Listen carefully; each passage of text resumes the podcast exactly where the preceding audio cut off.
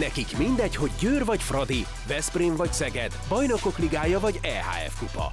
Csúcskézilabda egy helyen, töményen, Ágai Kis András és Borsos Attila előadásában, a kézi vezérlésben, a Sport TV és a 24.hu közös podcastjában. Sziasztok! Itt vagyunk Attilával a szlovénverés másnapján. Kicsit fáradtan, kicsit kóbával, kicsit megrészegülten. Neked még ott van a vigyor az arcodon, ami a harmadik, harmadik félidőben láttunk? Hát igen, igen, az újra meg újra visszagondolok erre a mérkőzésre, akkor, akkor óhatatlanul előtör belőlem ez a kicsit ilyen, ilyen meglepetésszerű mosolygás, hogy, hogy már megint mit műveltek ezek a fiúk, mert mert ez, ez tényleg most már nehéz szavakat találni ezekre a fordulatokra, amiket képesek vagyunk a mérkőzéseken végrehajtani a pozitív irányba, ugye, mert azt már megtanulhattuk a magyar vállalatottól, nem csak a férfitől, hanem nőitől is, hogy, hogy rossz irányba képesek vagyunk bármire, de mostanában tényleg az a, azt lehet elmondani, hogy, hogy a pozitív irányba is egészen elképesztő fordulatokat tudunk beépíteni a meccsekbe. Igen, ráadásul úgy, hogy ennek igazándiból nem nagyon van előszele, amikor az ember nézi az első félidőket. Tehát tényleg erről már beszéltünk egyszer, nem? Hogy olyan, mintha nem lenne összefüggés az első meg a második félidő között néha. Nagyon érdekes.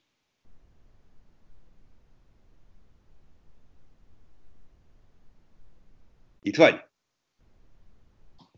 Például még a, a a norvégok elleni mérkőzésre is azt érezte, hogy, hogy igazából az első félidőben sem játszottunk rosszul, csak becsúszik egy-két apró hiba, amelyik megfordítja az eredményt, vagy, vagy úgy tűnik, mintha nem játszanánk azt, amit szerettünk volna, pedig lehet, hogy csak egy-egy adott labdám, vagy egy rossz döntésem múlik egy szerencsétlen eseten, és a, a másik csapat pedig azt kihasználja. De, de valóban tehát te, a, a szlovénok ellen is úgy tűnt, hogy az első fél időben valahogy, valahogy nem, nem indul a gépezet, illetve egy ideig jó ment, aztán utána fölénk kerekedtek a, a szlovénok, viszont a második fél időre ez, ez teljesen megváltozott, és én azt mondom, hogy, hogy szabadalmaztassuk a magyar edzői triónak ezt a csere taktikáját, amit én úgy hívnak, hogy az úgynevezett kiéheztetős stílus, ami abban ö,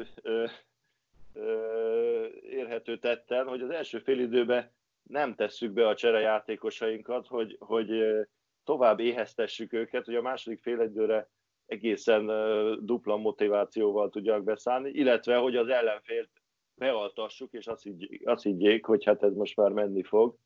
És, és ez van a... egy, bocsánat, van ennek egy harmadik aspektusa is. Nem tudom, hogy hallottad-e Gulyás Pista nyilatkozatát, aki azt mondta a meccs után, hogy igen, ők is látták, hogy Győri Matyi elejt egy labdát, meg elejt két labdát, de direkt nem akarták lehozni, nehogy azzal azt éreztessék vele, hogy hát öreg itt nem hibázhatsz, mert akkor azonnal cserélünk, hanem hogy megvan a bizalom, nem taktikai hibákat csinált, hanem, hanem egész egyszerűen valószínűleg kapkodott, ideges volt, és nem akarják, hogy azt érezzék a játékosok, hogy úristen, itt nem lehet hibázni, mert akkor azonnal lecserélnek. Hát nyilvánvaló, hogy ennek van egy ilyen üzenete, és ez, ez nagyon pozitív, csak ugye a, a, a cserénél mindig az a nehéz, hogy a csere az egy kétirányú folyamat. Tehát az az egyik dolog, hogy nem cserélem le azt, aki hibázik ezért, amit mondasz, viszont a másik oldala pedig az, hogy, hogy ott ül a padon az a játékos, aki már ö, majd ö, fölrobban, hogy mehessen bejátszani, és uh, amikor azt látja, hogy, hogy nem megy a játék, hogy hibáznak, és még mindig nem tud, nem küldenek be, ennek meg van egy olyan oldala, ami nem feltétlenül uh, pozitív ugye a cserejátékosok számára, de uh, el kell ismerni, hogy itt, itt eddig a második félidőben, amikor, amikor uh, bedobták a, a cseréket a, a harcba, akkor, akkor ez pozitívan ütött ki, és ne, vagy vissza, és nem úgy ment be a pályára például Nagy Bence, hogy hogy már annyira türelmetlen volt az első félidői várakozás után, hogy a másodikba elrontott volna mindent, hanem, hanem ki tudta magából hozni azt a pluszt, ami, ami kellett a meccshez.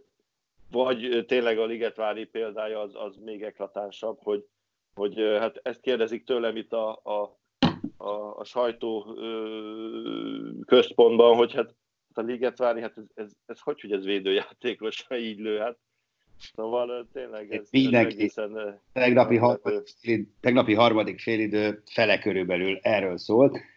Ugye Pásztor Pista, Vadkerti Attila, Petur Andris, ott voltam én, ugye aztán hívtuk Nagy Lacit, meg Patrikot, konkrétan sen, tehát próbáltuk megfejteni a rejtélyt, és uh, igazándiból konkrét választ senki nem adott, illetve hát Patrik azt mondta, hogy hát végre bebizonyíthatta, hogy jó támadó játékos, mert őt egyébként roppantul zavarta, hogy őt elkönyvelték védőnek, és Spanyolországban is azt mondja neki az edzője, hogy menjél föl, fiam, aztán lőjél, és akkor mindig jobb, mint hogyha adsz egy rossz passz.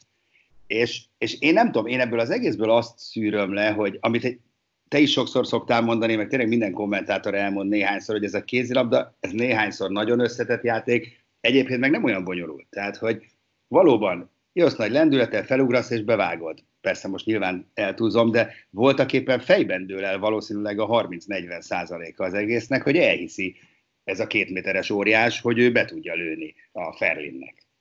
És elhitte. Így, így van, illetve hát ugye azt hiszem, hogy ezen a mérkőzésen nagyon jól tette lehet érni azt, a, amiről beszéltél tulajdonképpen, hogy ugye van egy, egy, egy Ligetvári Patrik, aki az első félidőben nem nagyon játszott támadásban, jön a második félidőbe, és lő egy, egy hibátlan 5 per 5 azért, mert bemegy az első lövésre a második, és utána látszik, hogy már úgy megy oda, hogy engem nem érdekel ki a kapus, ki az ellenfél, hogy ott áll a Blagotinsek szembe velem, átdomom a feje fölött, aztán bemegy.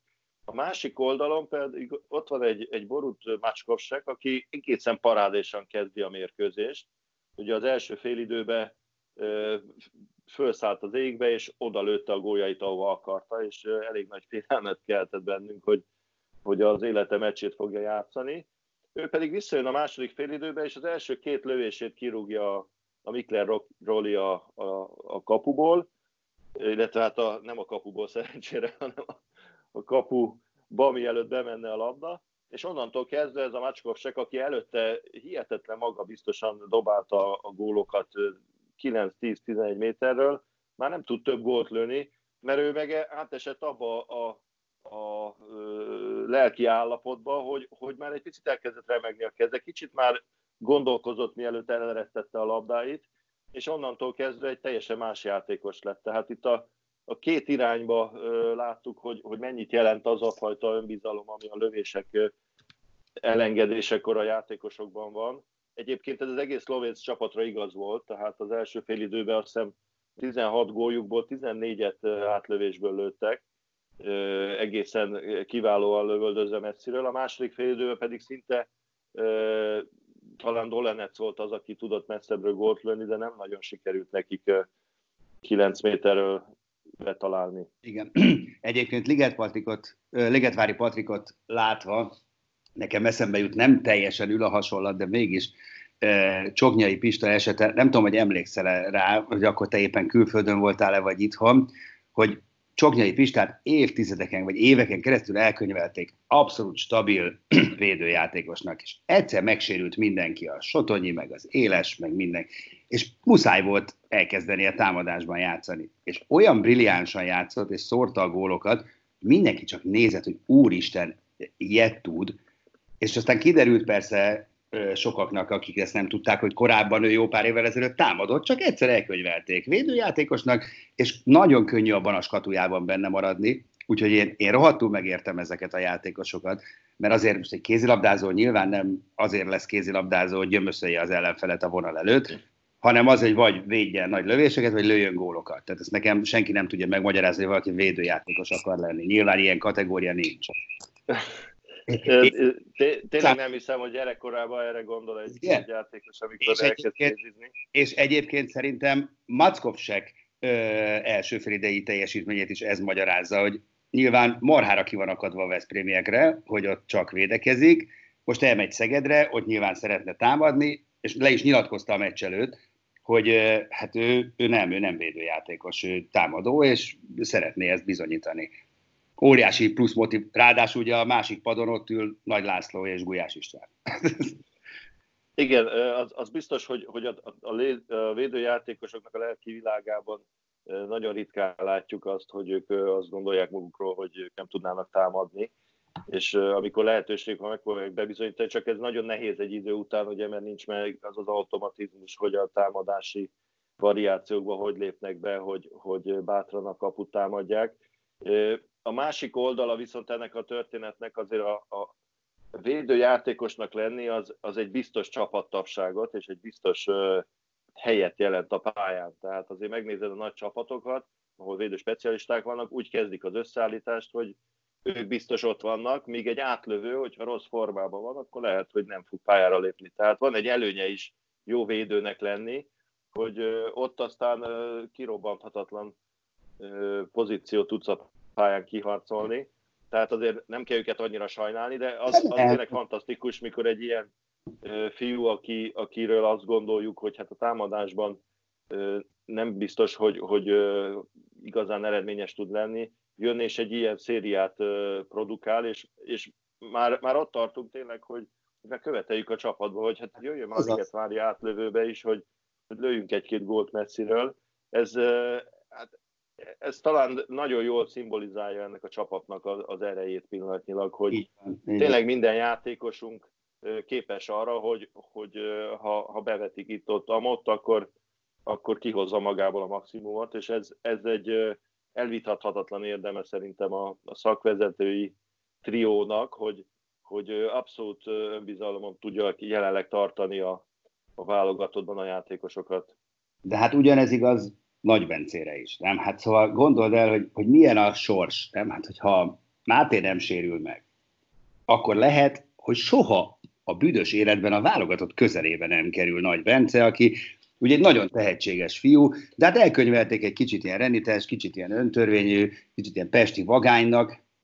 Most valamennyire kényszerhelyzetben volt a válogatott, és, és behívták, és, és nézd meg, és fölmegy, és bevágja, és oszt, olyan labdákat ad, tehát nem csak, hogy bevágja, hanem, hanem irányítóként, klasszik irányítóként is jól muzsikál, és gyakorlatilag, ha ezt most már nagyon nem rontja el a későbbiekben, akkor úgymond megcsinálta saját magát, mert innentől kezdve Nagy Bence ott van a kézilabdás térképen.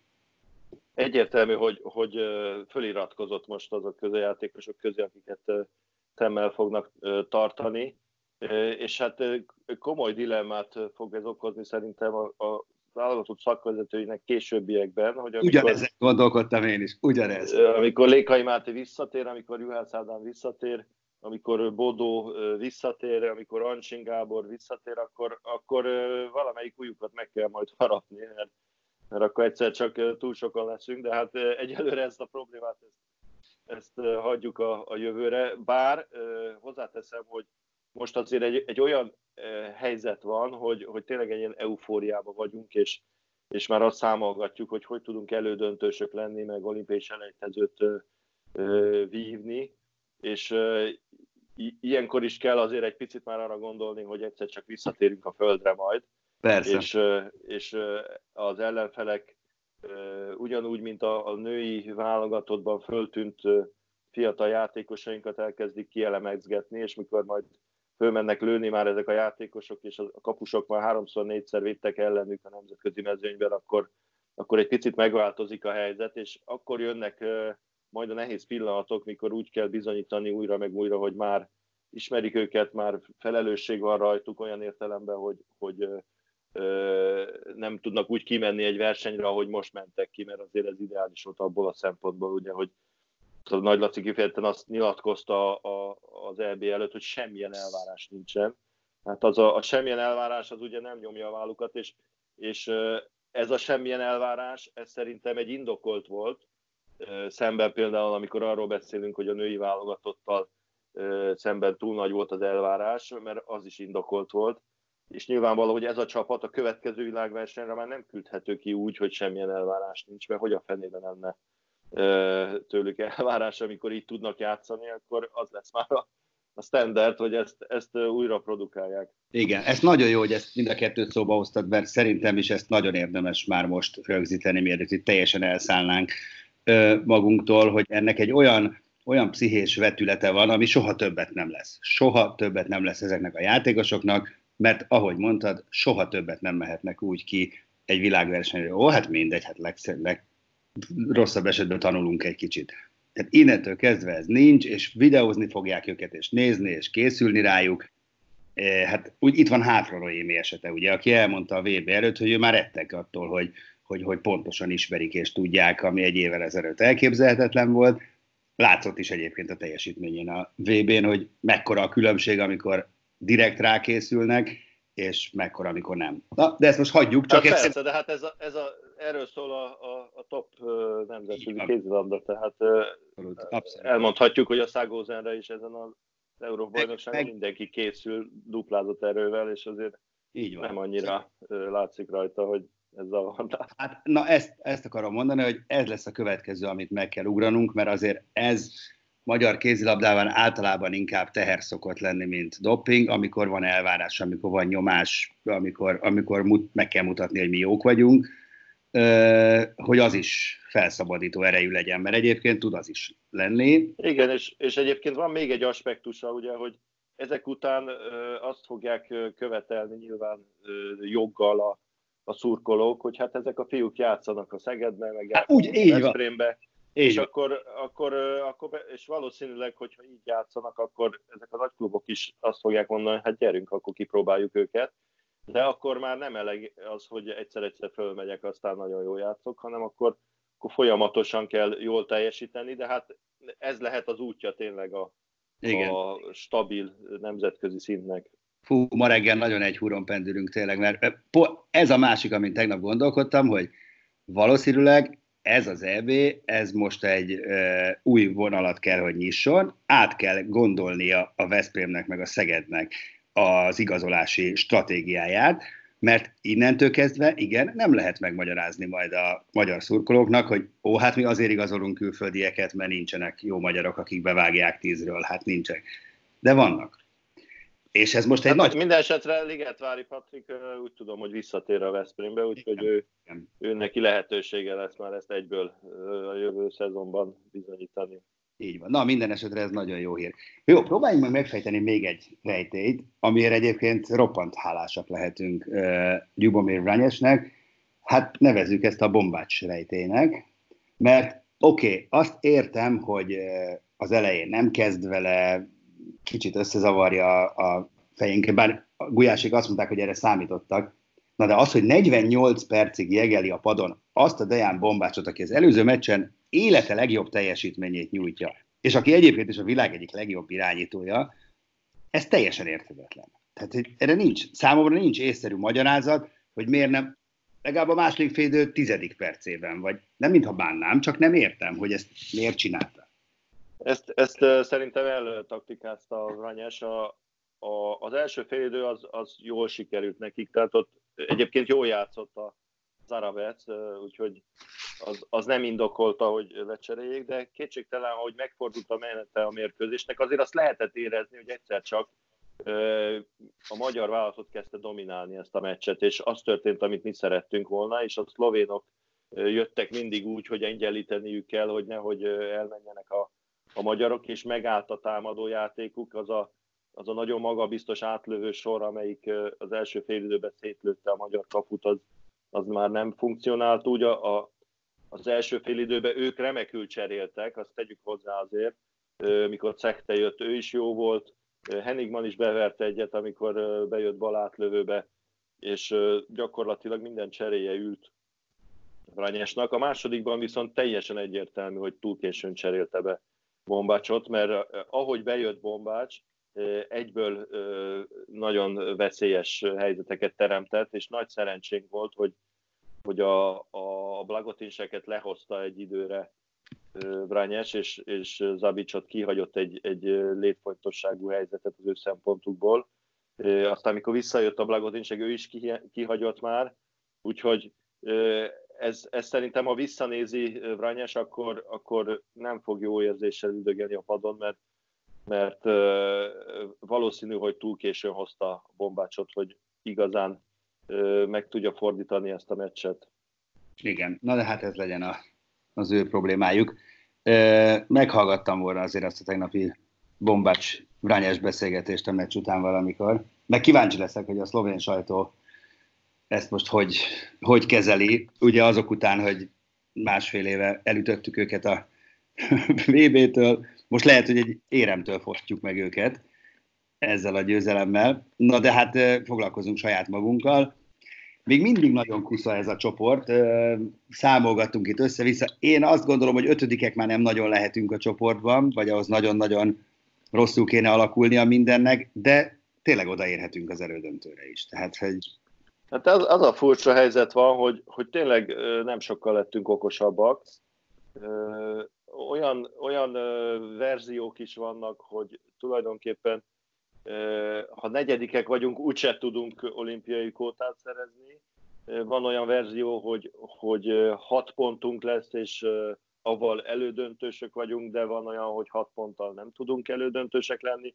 Tehát tényleg most itt, itt minden lehetséges, és, és azt látjuk az összes eredményt tekintve, hogy talán a norvégok kilógnak és magabiztosan veszik a, az akadályokat, de ne felejtsük el, hogy ők az utolsó meccset a szlovénokkal játszák, Így van. ameddigre már ők lehet, hogy bejutottak az elődöntőbe, úgyhogy elképzelhető, hogy az utolsó szlovén-norvégon a, a norvégok már pihentetnek, és az egy könnyű két pont lehet a szlovénok számára, tehát itt bármi előfordulhat. Ugye az izlandiakat, akit egy picit már talán temettünk, hogy, hogy nem tudnak beleszólni itt a fontos dolgokba. Tegnap nagyon jól játszottak, megint megverték a portugálokat.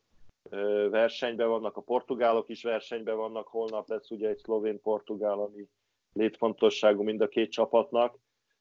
Úgyhogy sehol, sehol nem, vagy, nem vagyunk még igazából, de ott vagyunk, hogy a kezünkben van a sorsunk, és az, az eddig bejött.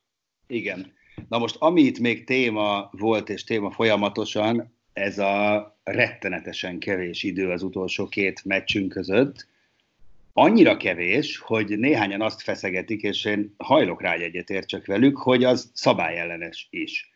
Mert hogy ö, ugye az utolsó meccsünket, az utolsó előttit kedden majd 20-30-kor kezdjük Svédország ellen. És másnap 16 órára vagyunk ö, kiírva a portugálok ellen. És van az EHF-nek egy olyan leírt, tehát ez nem hallott direktívája, hogy 18 óra pihenésnek, el, pihenésnek, ezt hangsúlyozom, rest, ezt írják, el kell telnie minimum két meccs között az EB-n.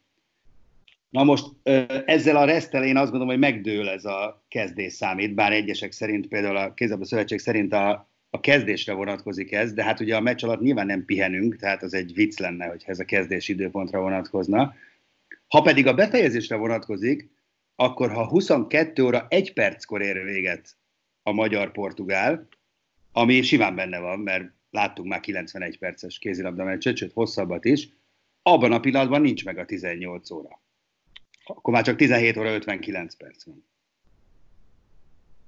Hát nem nagyon reménykedjünk, hogy ezt az EHF-nél bármilyen módon figyelembe fogják venni, mert hogyha lehet, hogyha egy perce később ér a meccs, akkor majd nem 16-kor kezdünk, hanem 16-1-kor, és akkor megvan a 18 óra.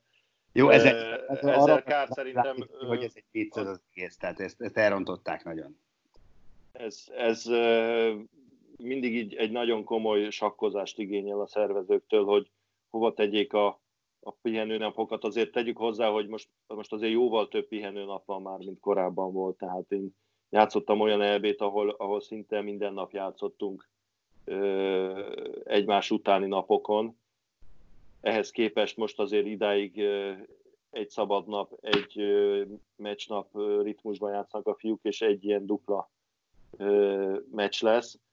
Hát, a, hát a, az, abból kell kiindulni, hogy az ellenfeleknek ugyanez van. Tehát a portugál válogatott lehet, hogy egy órával hamarabb elmehet pihenni majd, vagy kettővel, ami számít, de hát nekik is azért egymás után két nap kell majd játszani, és nekik is ugyanolyan fontos meccseik vannak. Ez abszolút tény, tehát én is így gondolom, csak, csak kicsit szembe megy ez az egész azzal, ami pont a, az elmúlt időszak, elmúlt hónapok tendenciája volt, ugye a játékosok felázadtak, nyugodtan mondhatjuk, vagy használhatjuk ezt a kifejezést a túlzott igénybevétel ellen, és az EH fűtfát megígért, hogy majd erre odafigyelnek. Na most egy középdöntő csoport utolsó körében, pont az utolsóban, nem meghagyni egy nap pihenőt két meccs között, hát nem, nem létezik, hogy ezt nem lehetett volna jobban kisakkozni. Ezt nem tudom elképzelni. Hát igen, hogyha csütörtökön játszottak volna, akkor ugye a pénteki elődöntőre nincsen pihenőnap, tehát nagyon nehéz ezt, ezt jól beosztani. Ha pedig ugye szombaton játszák az elődöntőt, mint korábban, és vasárnap a döntőt, akkor pont az elődöntés a döntő között. Hát igaz, jogos. Tehát itt, itt egyszerűen túl kevés nap van egy héten, és hát így is azért most már két és fél hétre elhúzták a versenyt, úgyhogy Ezzel szerintem nem érdemes foglalkozni, ebben együtt kell érni, és, és bízni kell abban, hogy a magyar válogatott elég jó állapotban van továbbra is fizikailag. Ahogy beszélgettem itt az orvosi stábbal, igazából a korábbi versenyekhez képest nagyon kevés olyan sérülés van, ami, ami aggasztja őket, és, és hát a, a, a játékidő is összességében, abban együtt, hogy van egy-két fiú, aki azért túl van terhelve, elég jól sikerült forgatni. Itt az lesz a kérdés, hogy van egy olyan előnyünk, hogy a, a, a holnapi napon az utolsó meccset játszuk ugye a svédek ellen, Így van. amikor látni fogjuk már egy picit jobban az eredményeket, és, és lehetséges, hogy van egy olyan verzió, hogy ez a svéd meccs nem lesz nekünk annyira fontos, és akkor akár ezt fel is áldozhatjuk a pihenés oltárán. Így van. És mielőtt elköszönnénk, arra kérlek, hogy te is szórj egy pici hamut a fejedre, mert itt ugye az EB előtt sokat beszélgettünk arról, hogy hogy áll fel ez a stáb, és ugye ott van Tord Elixen a csapat mellett erőléti edzőként, és hát szóvá tettük, hogy milyen furcsa, hogy miért a női vonalról jön erőléti edző, és miért nem máshogy oldották meg. Hát Tord valószínűleg zseniális munkát végez, mert, mert nagyon jó erőben vannak a, a fiúk. Hát Gulyás Pistos tegnap elmondta, hogy hát mi arra játszottunk, hogy a szlovénok majd elfáradnak, és mi jobban bírjuk, és tényleg ez történt, mi tényleg jobban bírtuk, minden meccset jól bírunk a végéig, úgyhogy valami itt elég jó klappol. Ez, ezt én szívesen szorok hamut a fejemre, de az a helyzet, hogy én nem azt mondtam, hogy a, a, a tornak nem kéne a, a válogatottnál dolgozni, hanem én abból az oldalból közelítettem meg, hogy miért nem a lányokkal dolgozik. Jó, ez a lányoknál meg úgy Igen. tűnik, hogy ö, ö, szükség lett volna jobban a, a, a munkájára de hát nem lennék meglepve, hogy a, az új női stábbal Zene Gábor mellett feltűnne erőnléti edzőként ismét a, a norvég szakember. Úgyhogy tényleg remek munkát végez, és, és azt is hozzá kell tenni, hogy a férfi válogatottnál korábban az én tudomásom szerint nem volt erőnléti edző, tehát itt, itt ez egy újdonságnak számít, és, és ennek, ennek megvan a, a hozadéka pedig ez nem mindig olyan egyértelmű, tehát itt, itt azért vannak játékosok, akik először nagyon meglepődtek, hogy hát a mérkőzés napján még elmegyünk a konditerembe, hát milyen dolog ez, nem vagyunk hozzászokva, és kicsit kétkedtek a dologba, de utána rájöttek, hogy hát ez tök jó, és, és jól érzik magukat, tehát van ennek egy ilyen tanulási folyamata a játékosok számára is, úgyhogy egyelőre tényleg ezen a vonalon is jól teljesítünk, mert, mert jól hasznosul az a munka, amit a, a Tordi csinál. Így van. Na, úgyhogy egyelőre ez egy nagyon szép történet, és reméljük, hogy még íródik egy pár napig. Attila, te is, meg ti is pihenjétek ki magatokat, mert rátok is rátok fér. Elég komoly erőltetett menet ez a stábnak is, persze ilyenkor, amikor sikerek vannak, akkor azért ezeket könnyebben veszi az ilyen akadályokat az ember. Veletek pedig minden bizonyal csütörtök reggel vagy szerda este találkozunk a a portugál meccs után ezt egy valami írhatja felül, hogyha valamilyen csoda folytán úgy alakulnak a dolgok, amit egyébként nem nagyon tudok elképzelni, hogy már a svéd meccs után eldől a sorsunk. Azt szerintem kizárt egyébként. Nem, nem hiszem, hogy, hogy, hogy ott már... Hát De... a, itt annyiféle verzió van, hogy lehet, hogy ilyen is van. Úgyhogy tegyük egy picit... De zár... viszonylag kicsi az esélye, igen. De minden bizonyal meg fogjuk várni mi is a következő kézi vezérléssel a a középdöntő végét, és akkor egész biztosan ö, már tiszta kép rajzolódik ki előttünk, hogy van-e tovább az EB-n, és ha nincs tovább az EB-n, akkor meg hogyan tovább, és tudunk valamiféle mérleget is vonni. Úgyhogy köszi, hogy hallgattatok minket. Sziasztok!